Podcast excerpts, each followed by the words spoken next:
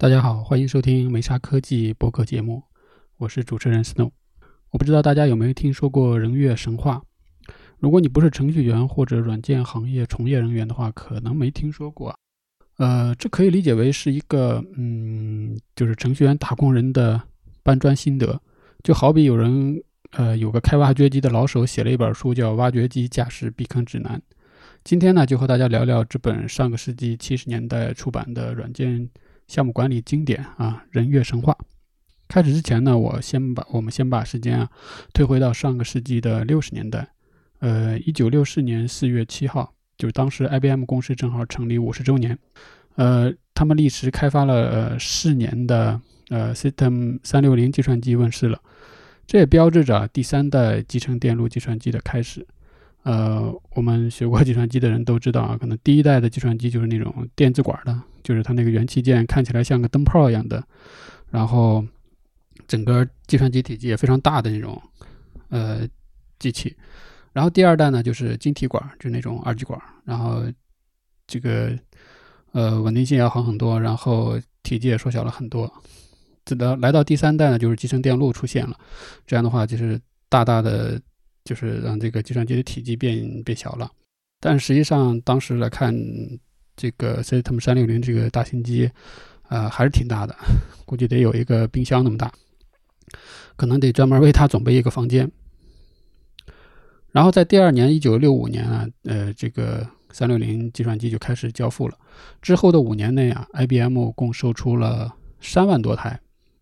呃，一九六六年底啊，IBM 公司呃收入就超过了呃四十亿美元，总利润高达那个十亿美元，呃，一下子跃升为美国十大呃公司行列，从而确立了自己在电脑市场的这种世界霸主的地位。然后后面也被称为蓝色巨人。整个三六零计划的投入规模，呃，空前的巨大。他招募了六万多名新员工，然后建立了五座工厂。当时的研发费用超过了五十亿美元。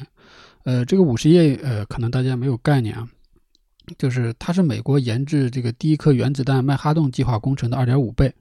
可是这个曼哈顿计划呢，可是美国举全国之力去，呃，搞的这样一个大的工程。啊，现在这个是 IBM 自己一家公司。呃，投入这么多钱去研发这样一个计算机系统，呃，和以往的这种大型机不同啊，三六零系统的计算机啊，它搭载了呃名为这种 OS 三六零操作系统。其实它是这个三六零系统系列啊，它不只是呃一台啊，它是从大到小有好多种选择，有因为它要服务各种。呃，有大企业有小企业啊，所以说他们有有不同型号的机器，但都是这一个系列。这一个系列呢，他们都用了同样的操作系统，叫做 OS 三六零。呃，这个可能也是他们首创的，之前好像是没有这样这样一一系列的操作。呃，计算机上用同一套操作系统。呃，以前的机器都是操作系统跟机器都是绑定在一起的。呃，虽然在商业上呢，呃，非常的成功啊，但是操作系统的开发呢，却并不顺利啊。而且只能用这个坎坷来形容。当时负责这个 OS 三六零操作系统开发的经理呢，就是呃弗瑞德布鲁克斯。弗瑞德布鲁克斯呢，他嗯，可能中国知道他的人不是特别多啊，但是在美国他呃其实名声是非常大的。他是计算机科学家，然后教育家，然后他提出了很多这种现代计算机的体系的一些呃结构的新的概念，比如说我们现在经常说这种计算机架构，然后。还有就是他提出软件开发中的这种布鲁克斯定律，其实我们后面要讲的内容呢，基本就是围绕这个布鲁克斯定律展开的。然后他在一九九九年呢，获得了这个呃图灵奖，呃图灵奖呢，其实就是计算机界的这种诺贝尔奖，相当于。然后他在一九七五年出版了一本书，这个书的名字就是今天我们讨论这个话题，呃，就是人月神话，然后副标题是软件工程论文。也有把它翻译成软件、软件工程什么之道的啊，大概就这个意思。在这本书中啊，他就总结了他参与呃开发的整个这个呃三六零操作系统的一些经验吧。后面这本书呢，也就成为软件开发领域的这种。呃，经典。到了一九六四年，布鲁克斯接管这个 OS 三六零操作系统的时候啊，巅峰时期这个有超过一千人在开发这样一个系统。大家可以，如果大家是在互联网公司工作的话，想想是哪一个哪你参与的哪一个项目是有一千多人参与的？呃，可能可能不是不是有很多有这样的项目啊。呃，从一九六三年一直到一九六六年这三年期间啊。包括设计、编码、文档工作，大概花费了呃大约五千人年。对，就相当于是五千人干了一年。相比硬件啊，这个 OS 三六零的开发是严重的落后的。然后在这个《人猿神话》这本书中的呃自序部分啊，呃，布鲁克斯也回忆说，呃，整个这个操作系统的开发呀，嗯，它的不是所有的努力都是成功的。呃，设计和实现的缺陷呀，在控制程序中特别普遍。然后呢，产品发布推迟了，嗯，然后需要的内存比计划的要多，因为当时的计算机内存都是呃很小的，呃，不像现在动辄呃好好好几 G、好几十个 G 是吧？呃，成本也是估计的好几倍啊，嗯，然后他们第一次发布，嗯，是不能很好的运行啊，发布了好几次，呃，这一系列。如果大家是做这个软件行业的，可可能是不是听起来特别耳熟？就好像是自己，呃，发生在昨天的事情一样，就是软件行业里天天发生的事情，就是项目延迟，然后这个成本超出预期，然后上线失败，呃，上线呃上线了好几次，好像就是就是我们现在正在发生的事情。然后他在书中呢也坦诚的说，呃，这些设计缺缺陷都是他在在任的时候出现的。所以说，他认为这些也都是自己的责任啊，呃，并且希望呢，就是他他希望就是总结这个总结一下整个这个大型软件项目的开发经验，然后来帮助呃这个后来的软件这个软件行业从业者，确实是有帮助。但是，呃，直到现在我们还在遇到这些问题，还在解决这些问题啊。如果你是软件行业或者是互联网行业的从业人员呢，呃，上面这篇话确实是听着很耳熟，是吧？然后各种 bug 经常出现，然后修了一茬又一茬，然后这些都是在呃一九七七几一九六几年，就是个布鲁克斯老爷子已经都经历过一一遍的。布鲁克斯在书中呢，他那给这种软件开发的困境啊，起了一个很形象的名字，叫做焦油坑。所谓的焦油坑呢，大家可以想象这样一个画面啊，就是在那种呃，就是这种物种灭绝的这种场景啊，就是在这种各种。巨型的这种什么恐龙啦、猛犸象啊，在那种粘稠的这种焦油里边挣扎，又出不来，又在里面挣扎。过去呢，就很多这种大型软件系统啊，就如同这样一个焦油坑。软件开发真的有这么痛苦吗？那它有没有什么乐趣呢？我们聊一聊这个软件开发的乐趣跟苦恼。就为什么很多人喜欢这个软件开发，然后也有很多人抱怨这个软件开发过程中这种苦恼。呃，其实乐趣呢，因为我本人也是一名程序员，开自己开发过这种开源的软件，所以这个乐趣呢，我也是深有体会啊。包括其实它就是在写你的程序或者是开发一个东西的时候，它其实就是一种纯粹的创造事物的一种乐趣。就这个东西是以前是没有的，你要一手把它搭建，然后创造出来，这种快乐其实。嗯，怎么说呢？就像你小时候你自己呃用积木搭了一个建筑，那种快乐是一样的。就是它它原来在世界上不存在，然后你一块一块自己把它搭建起来，然后看着它，呃在那里，然后还有人去用，还有人给你反馈问题，还有帮他们解决了问题。这个故确实是呃能够体会到其中的快乐。然后就是说你能开发的东西还对别人有用啊，这个确实是能体会到其中的快乐。然后在这个过程中啊，因为软件开发呢，你。其实上是一个不断学习的过程，因为技术本身也进步的很快，所以你要也也要去去不断的学习。这个不断学习过程中，你也能够有收获，然后确实是能够体验到从其中的快乐啊。然后苦恼有没有呢？肯定是有的啊，因为特别是我们如果是你自己自己开发一个自己的软件啊，那可能从设计啊到实现都是你自己，那可能还好。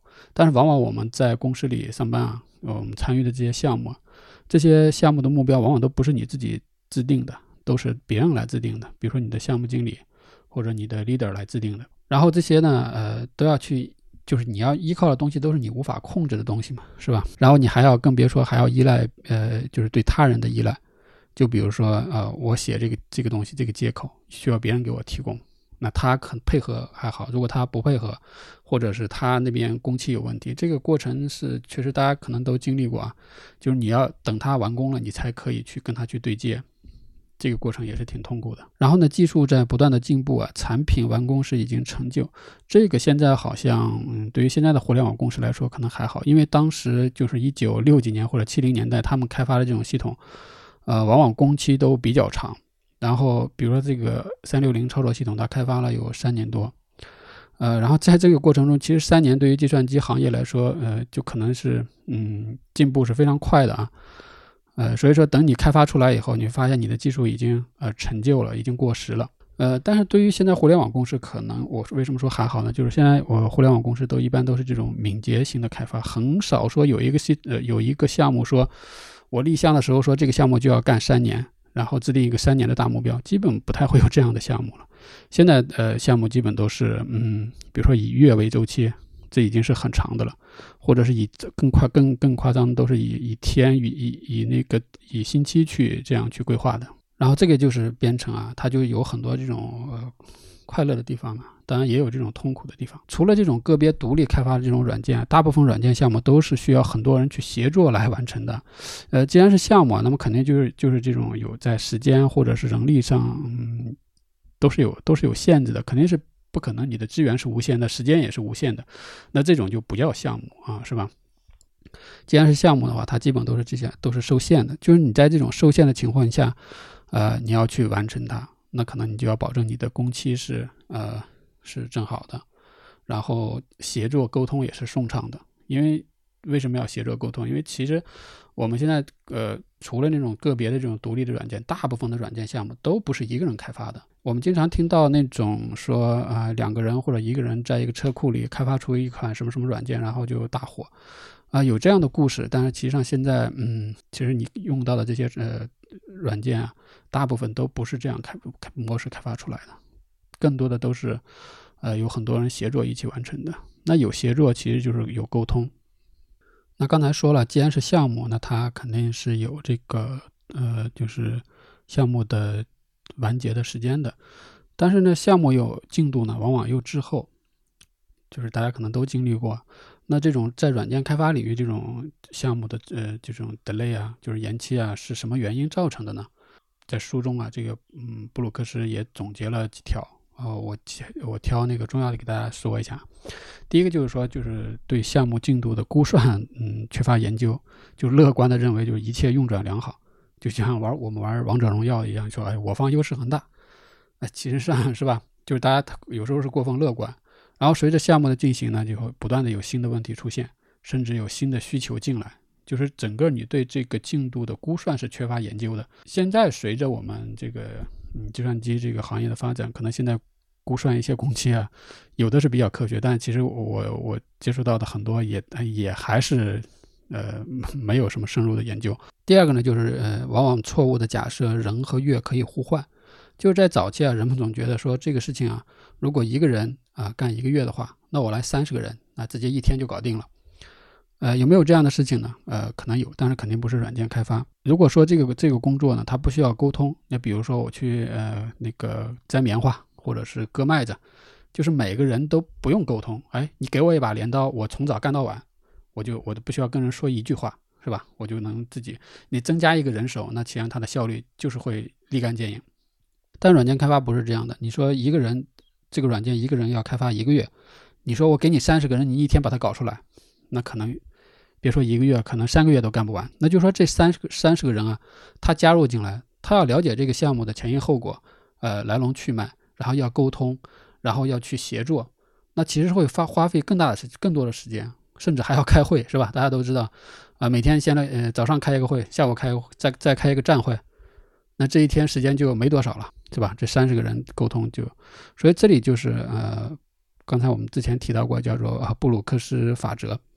呃，所谓布鲁克斯法则呢，就是你向一个进度落后的项目中增加人手，只会使项目更加落后。当然也不排除极端情况啊，就是大部分时候说，你说这个项目已经落后了，我再给你三十个人，你赶紧给他给我干出来，呃，可能都未必能达到你的你的要求的效果。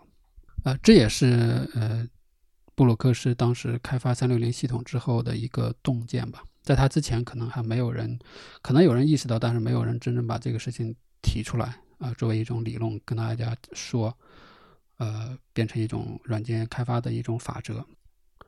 然后呢，就是对进度缺少跟踪和监督。呃，现在呢，可能好多公司啊，很多互联网公司都要求大家使用各种的项目管理软件。呃，有的难用，有的好用，是吧？有的大家让大家去填每天的工时进度，可能大家都有时候比较反感，是吧？就是维护起来比较难。但是这件事儿为什么要做呢？他们的目的就是要跟踪这个项目的进度，想看一看这个项目现在进度进展到什么时候了，是吧？有没有呃就是延期的风险啊？比如说我们经也经常用的什么飞书项目啦，其实都是干的这件事儿，就是说我让这个这个软件或者项目开发的过程被更更透明，容易被监管，是吧？在当时来说，可能这些东西都是落后的，没有这么清晰的这种这种项目的跟踪啊，这种管理的工具啊，或者是东西。然后我们听众里不知道有没有做软件测试的啊相关的小伙伴啊？有的话，我们一起一定会有体会啊。就是在开发排期的时候啊，往往会给测试留下的时间特别短，可能都不到整个周期的十分之一。但是实际啊，就是包括布鲁克斯也说啊，在实际的开发中，往往包括修改 bug 呀和测试呀、联调啊。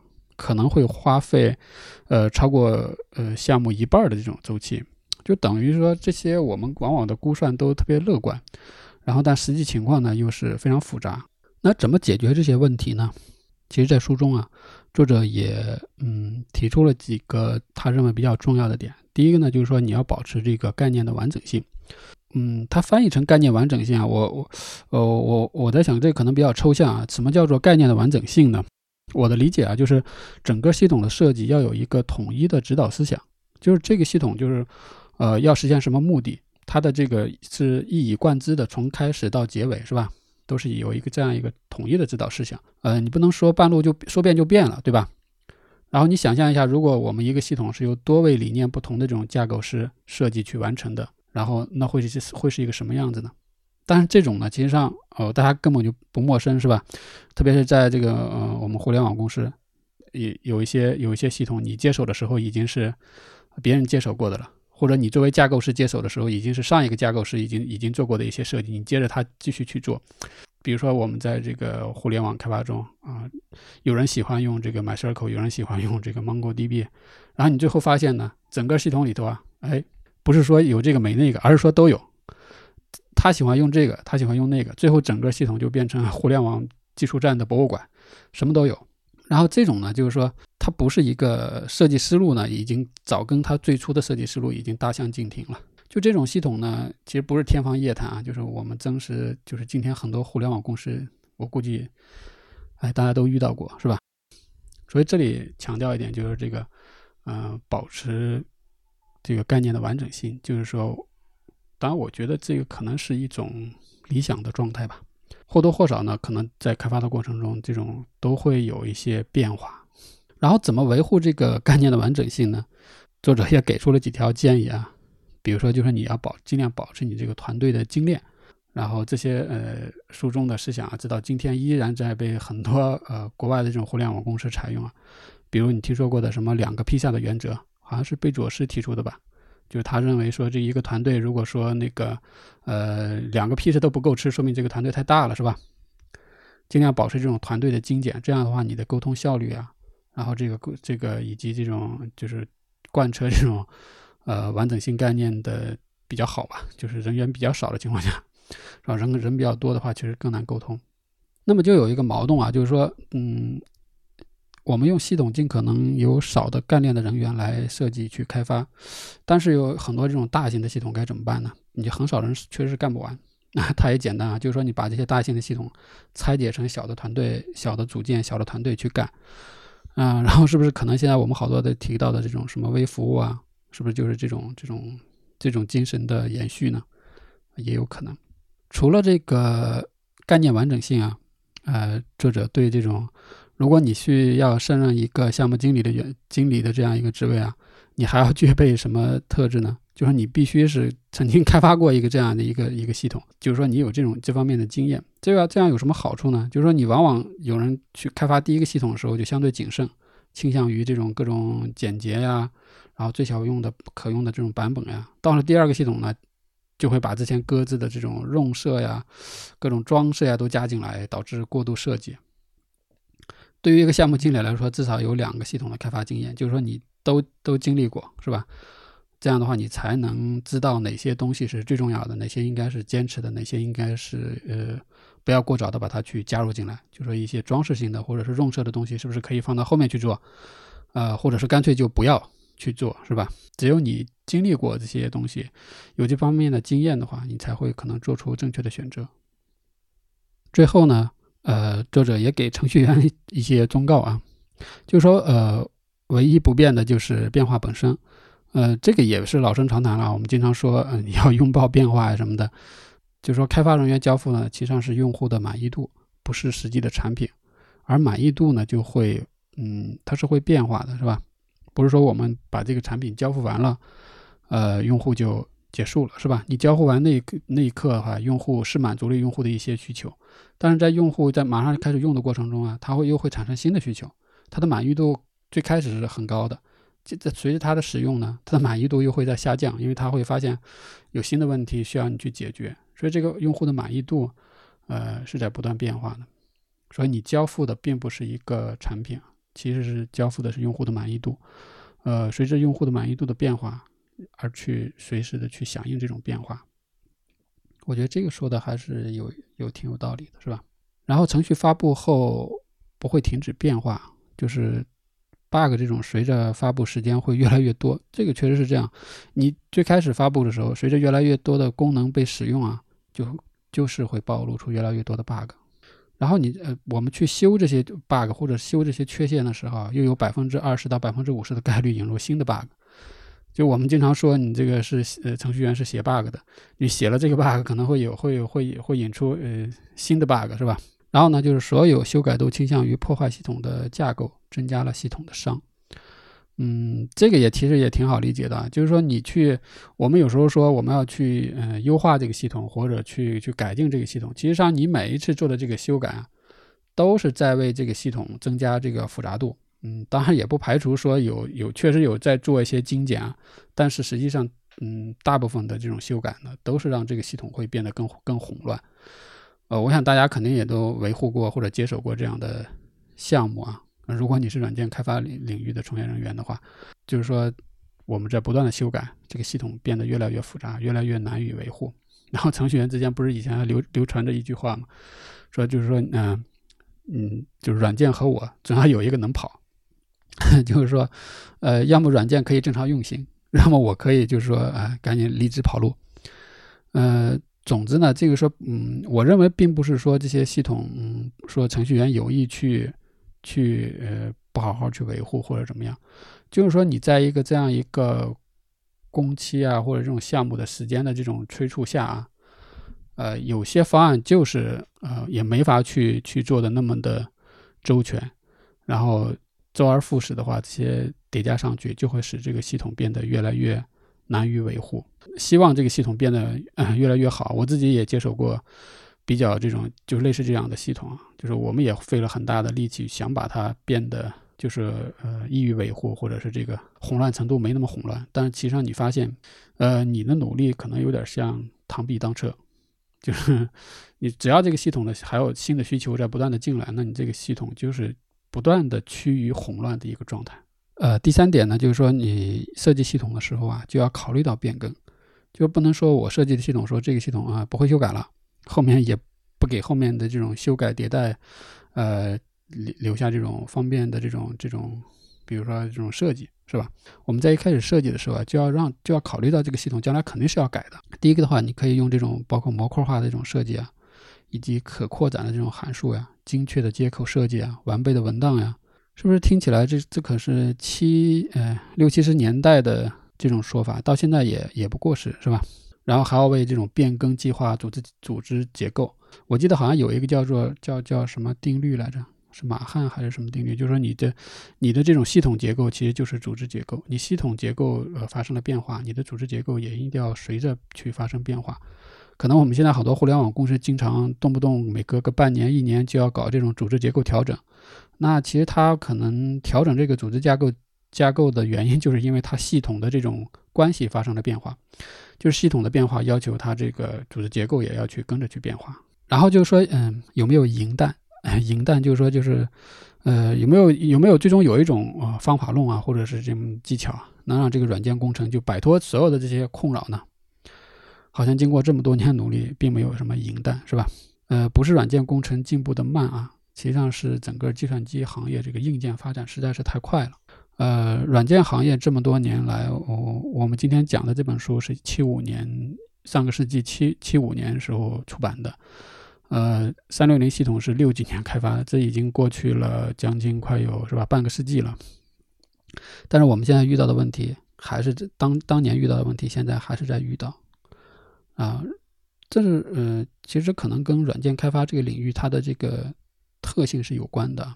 啊，因为我不是很了解其他行业，我我想其实上对于这种需要很多人一起协作维护的这种呃协作沟通去。呃，这样这样的项目来说，应该都是差不多的。首先，它对于软件行业来说，它的呃复杂度是相当高的，就是不仅在技术上，还有很多这种管理的问题，然后还有这种一致性的问题。对，直到今天，像我们这种呃，包括这种互联网的这种技术发展起来以后，啊，一致性的问题可能就更明更明显，是吧？还有这种可变性，然后就是一些不可见性啊什么的，相比这种。建筑图纸等直观的设计，软件很难被描述。呃，是这样的，就是说，我们看到一座大楼，知道它哦，它是多少层高的，它是钢结构还是土木结构呀？呃，其实上你是能看见的，是吧？就是软件工程图纸也是有这样一张图纸去施工的，是吧？大家都都能去看。但是对于软件来说，其实很多软件它的这个文档呢都没有那么完善，或者整个这个设计的文档啊都维护的不是很好。软件工程可能是人类创造中最错综复杂的事物，呃，这句话是原书里面的话。嗯，这个行业需要我们掌握更加先进的开发工具，还有这种开发的要素，经论证的管理方法和最佳应用，呃，良好的判断和自由发挥，以及保持谦卑。不得不说，《人月神话》这本书出版。在上个世纪七十年代的书啊，是多么的超前。呃，其实与其说它超前呢，不如说软件工程这么多年啊，其实面临的问题还是那些问题，依然还是没有得到很好的解决。所以，我们今天来读啊，才依然有它的意义。呃，或者不是这个软件行业吧，任何就是我刚才也说了，任何很多需要这种沟通的项目，都存在类似的问题啊。这是我录的这个。播客的第二集，今天就聊到这里吧，我们下次再见，拜拜。